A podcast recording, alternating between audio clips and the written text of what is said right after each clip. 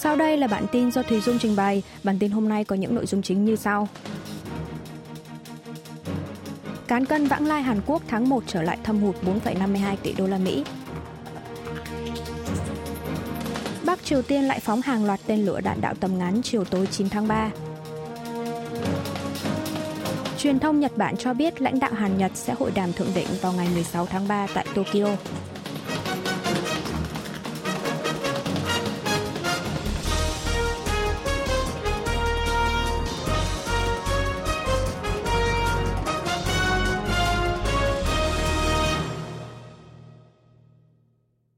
Cán cân vãng lai Hàn Quốc tháng 1 trở lại thâm hụt 4,52 tỷ đô la Mỹ. Cán cân vãng lai Hàn Quốc đã thặng dư trở lại vào tháng 12 năm 2022 nhờ thu nhập cổ tức tăng nhưng không giữ được đà thặng dư trong tháng 1 năm nay. Ngân hàng Trung ương Hàn Quốc BOK ngày 10 tháng 3 đã công bố cán cân vãng lai tháng 1 thâm hụt 4,52 tỷ đô la Mỹ. Xét theo hạng mục cụ thể, cán cân hàng hóa thâm hụt 7,46 tỷ đô la Mỹ.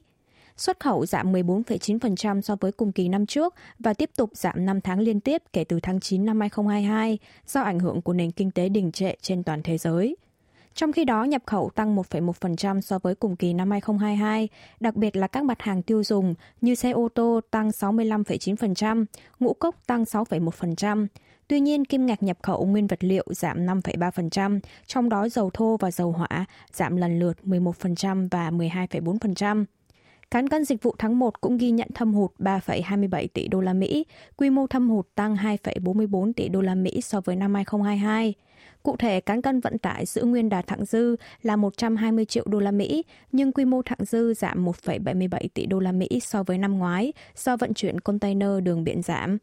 Ngoài ra, mức thặng dư của cán cân du lịch tăng gấp 3 lần, từ 550 triệu đô la Mỹ năm ngoái lên 1,49 tỷ đô la Mỹ, nhờ chính sách nới lỏng biện pháp phòng dịch COVID-19.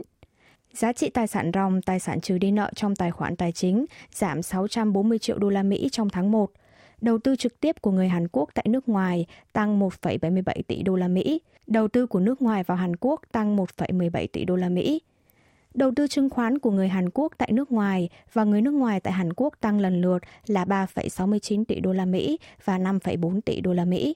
Được biết, chính phủ Hàn Quốc sẽ dốc toàn lực để đối phó với tình hình cán cân vãng lai thâm hụt, đặc biệt là cải thiện cán cân dịch vụ thông qua phát triển, thu hút khách du lịch nước ngoài đến Hàn Quốc. Bắc Triều Tiên lại phóng hàng loạt tên lửa đạn đạo tầm ngắn chiều tối 9 tháng 3. Hội đồng tham mưu trưởng Liên quân Hàn Quốc ngày 9 tháng 3 cho biết Bắc Triều Tiên đã phóng nhiều tên lửa đạn đạo tầm ngắn từ khu vực thành phố cảng Nam Po về vùng biển phía Tây vào lúc 6 giờ 20 phút chiều cùng ngày. Vào lúc 7 giờ 45 phút tối cùng ngày, Hội đồng tham mưu trưởng Liên quân cho biết miền Bắc đã phóng một tên lửa đạn đạo tầm ngắm. Xong đến 10 giờ 5 phút tối đã đính chính lại rằng Bắc Triều Tiên có khả năng đã phóng đồng thời một loạt tên lửa đạn đạo tầm ngắn. Một quan chức khác thuộc hội đồng nhận định có vẻ miền Bắc đã phóng tên lửa đạn đạo tầm gần CRBM thay vì tên lửa đạn đạo tầm ngắn SRBM nhằm thử nghiệm hệ thống mới được thu hẹp hơn so với hệ thống trước đó. Đây là vụ phóng tên lửa của Bình Nhưỡng sau 17 ngày, kể từ khi nước này phóng hai tên lửa đạn đạo tầm ngắn từ khu vực huyện Súc Trơn, tỉnh Nam Pyong An vào ngày 20 tháng 2 vừa qua. Truyền thông miền Bắc như báo Lao động, cơ quan ngôn luận của Đảng Lao động, sáng ngày 10 tháng 3 đưa tin cho biết, đơn vị pháo binh Hoa Song của quân đội nước này đã tiến hành tập trận tấn công hỏa lực tại khu vực tiền tuyến phía Tây dưới sự thị sát của hai cha con Chủ tịch Ủy ban Quốc vụ Kim Jong-un. Tờ báo của miền Bắc cũng đăng tải bức ảnh Chủ tịch Kim cùng con gái thứ hai Kim Chu E và bức ảnh phóng cùng lúc 6 tên lửa đạn đạo lên không trung. Gần đây, quân đội Hàn Mỹ đã huy động máy bay ném bom chiến lược và máy bay tấn công không người lái để tập trận cơ động thực tế đa dạng như diễn tập trên không liên quân trước thềm hai bên tiến hành cuộc tập trận thường niên nửa đầu năm mang tên lá chắn tự do. Bắc Triều Tiên được cho là đang thể hiện sự phản đối mạnh mẽ các cuộc tập trận này. Truyền thông Nhật Bản cho biết lãnh đạo Hàn Nhật sẽ hội đàm thượng đỉnh vào ngày 16 tháng 3 tại Tokyo.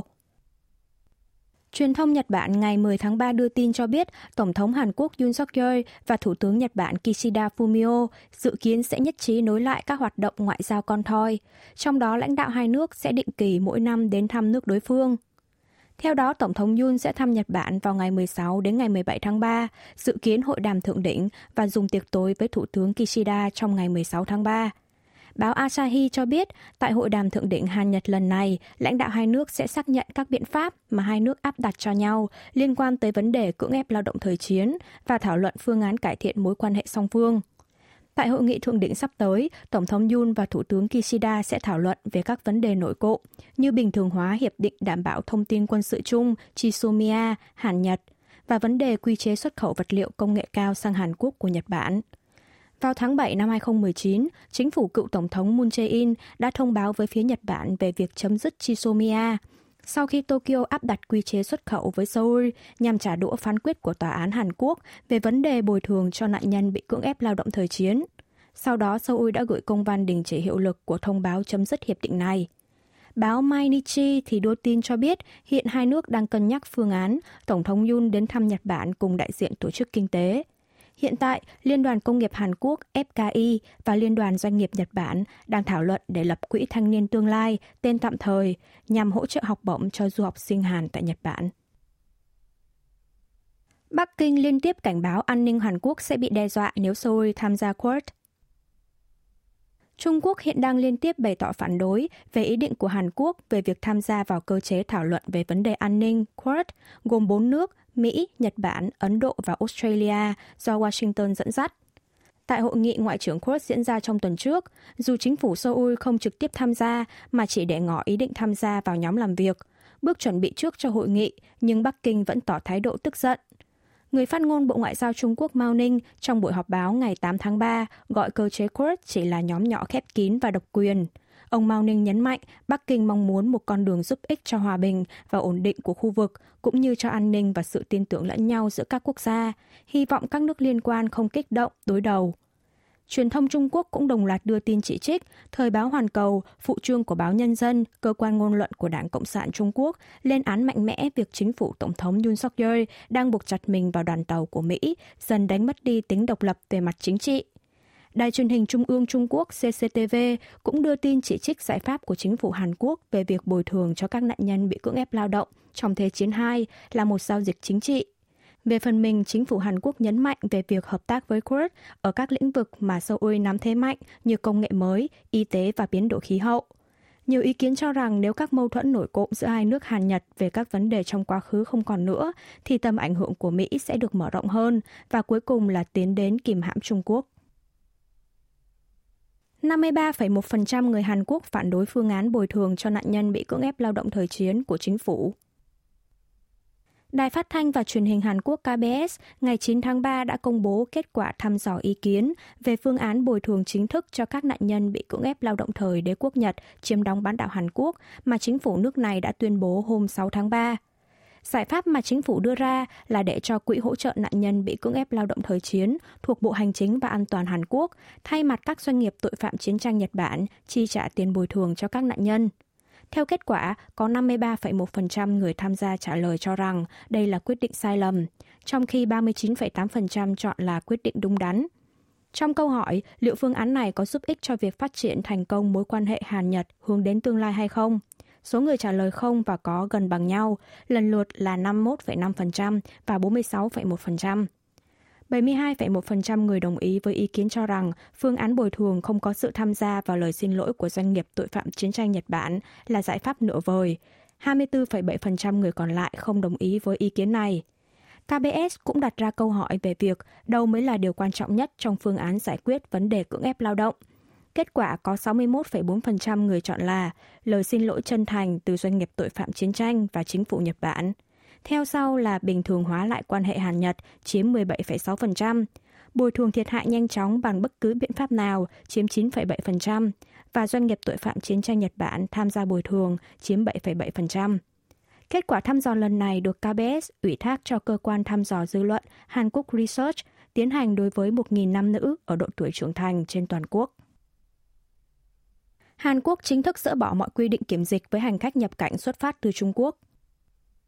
Ủy ban phòng chống tai nạn và quản lý an toàn Trung ương Hàn Quốc ngày 8 tháng 3 đã quyết định dỡ bỏ quy định bắt buộc người nhập cảnh từ Trung Quốc, Hồng Kông, Macau xét nghiệm COVID-19 trước khi xuất cảnh và cũng dỡ bỏ bắt buộc nhập thông tin lên hệ thống điền trước thông tin kiểm dịch QCOD kể từ ngày 11 tháng 3. Lý do là vì tình hình dịch bệnh COVID-19 tại Trung Quốc vẫn trong xu hướng ổn định trong vòng hơn một tháng qua kể từ sau dịp Tết Nguyên đán và cũng không phát hiện thêm biến thể mới nào từ xét nghiệm khuếch đại gen PCR.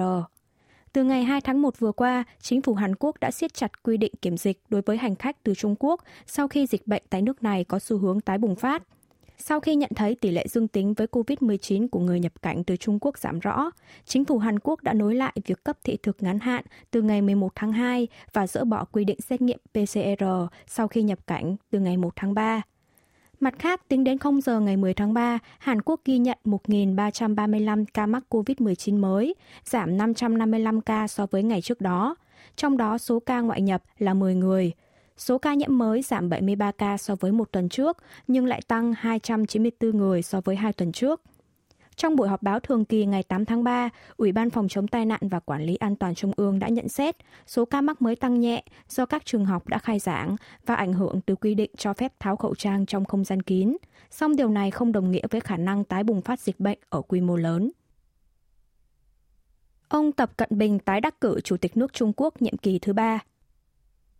Trong phiên họp toàn thể lần 3 của kỳ họp thứ nhất Đại hội đại biểu Nhân dân Toàn quốc Trung Quốc khóa 14 ngày 10 tháng 3, ông Tập Cận Bình đã tái đắc cử chức Chủ tịch nước kiêm Chủ tịch Ủy ban Quân sự Trung ương với số phiếu bầu tuyệt đối là 2.952 phiếu. Đây là lần đầu tiên trong lịch sử Trung Quốc có một chủ tịch nước tái đắc cử 3 lần liên tiếp kể từ sau khi nước Cộng hòa Dân chủ Nhân dân Trung Hoa ra đời năm 1949. Như thế, tổng thời gian giữ chức chủ tịch nước của ông Tập Cận Bình là tận 15 năm. Trong Đại hội đại biểu toàn quốc vào tháng 10 năm ngoái, ông Tập Cận Bình cũng đã được bầu vào các chức vị chủ chốt của giới cầm quyền Trung Quốc như Tổng bí thư Đảng Cộng sản kiêm Chủ tịch Ủy ban Quân sự Trung ương. Ông Tập Cận Bình lần đầu nhậm chức Chủ tịch nước vào năm 2013 và tái đắc cử lần hai vào năm 2018. Vốn dĩ các nhân vật giữ chức cao của Trung Quốc như Chủ tịch nước, Thủ tướng chỉ có thể tái đắc cử đến nhiệm kỳ thứ hai, tổng là 10 năm. Song điều khoản này đã được xóa bỏ khỏi hiến pháp sửa đổi năm 2018, do đó Chủ tịch Tập Cận Bình là người đầu tiên được áp dụng luật sửa đổi này. Theo hiến pháp Trung Quốc, Chủ tịch nước là nguyên thủ quốc gia, đại diện Trung Quốc trong hoạt động đối ngoại. Các chủ tịch nước Trung Quốc tiền nhiệm là Mao Trạch Đông, Lưu Thiếu Kỳ, Lý Tiên Niệm, Dương Thượng Côn, Giang Trạch Dân và Hồ Cẩm Đào. Được biết, Chủ tịch Tập Cận Bình sẽ chính thức bắt đầu hoạt động trong nhiệm kỳ thứ ba sau khi kết thúc tái cơ cấu tổ chức và tuyển chọn nhân lực chủ chốt thông qua sự kiện chính trị từ ngày 4 tháng 3 đến ngày 13 tháng 3. Các nghiên cứu về trí tuệ nhân tạo của Naver đứng thứ 6 thế giới về tầm ảnh hưởng. Giới công nghệ thông tin IT của Hàn Quốc ngày 10 tháng 3 cho biết nền tảng phân tích xu hướng luận văn nghiên cứu trí tuệ nhân tạo AI toàn cầu mang tên Cheta Alpha đã tiến hành xếp hạng các bài báo khoa học của doanh nghiệp và cơ quan nghiên cứu trên toàn thế giới vào năm ngoái dựa trên số lần được trích dẫn. Theo đó, hãng Naver của Hàn Quốc đứng thứ 6, vượt mặt các doanh nghiệp IT lớn của Mỹ như Intel đứng thứ 7, Salesforce đứng thứ 8 và Google đứng thứ 10. Trong năm ngoái, Naver đã công bố 107 bài báo chính thức tại các hội nghị học thuật hàng đầu ở lĩnh vực trí tuệ nhân tạo. Các luận văn này đã được trích dẫn hơn 8.000 lần trên trang Google Scholar. Lần này, công ty OpenAI, nhà phát triển công cụ ChatGPT, đứng đầu danh sách 100 đơn vị có nhiều bài báo nghiên cứu được trích dẫn. Đứng thứ hai trong danh sách là Eleuther AI, một tổ chức phi lợi nhuận chuyên nghiên cứu về AI siêu lớn. Đứng thứ ba là doanh nghiệp Trung Quốc MacV, Thứ tư là công ty trí tuệ nhân tạo của Anh DeepMind và thứ năm là Meta. Đa số các công nghệ AI mà Naver công bố tại hội thảo học thuật đã được áp dụng cho các dịch vụ ghi âm giọng nói CloverNote, dịch vụ gọi điện hỏi thăm Clover Care Call hay chỉnh sửa từ khóa tìm kiếm và giới thiệu sản phẩm. Naver đang có kế hoạch ra mắt dịch vụ tìm kiếm, công cụ tìm kiếm mới là SearchGPT, trong đó ứng dụng công nghệ AI tạo sinh trong nửa đầu năm nay – hãng cũng dự kiến ra mắt Hyperclova X, phiên bản nâng cấp của Hyperclova, trí tuệ nhân tạo siêu lớn vào tháng 7 tới. Quý vị và các bạn vừa nghe xong bản tin của Đài Phát thanh Quốc tế Hàn Quốc KBS World Radio.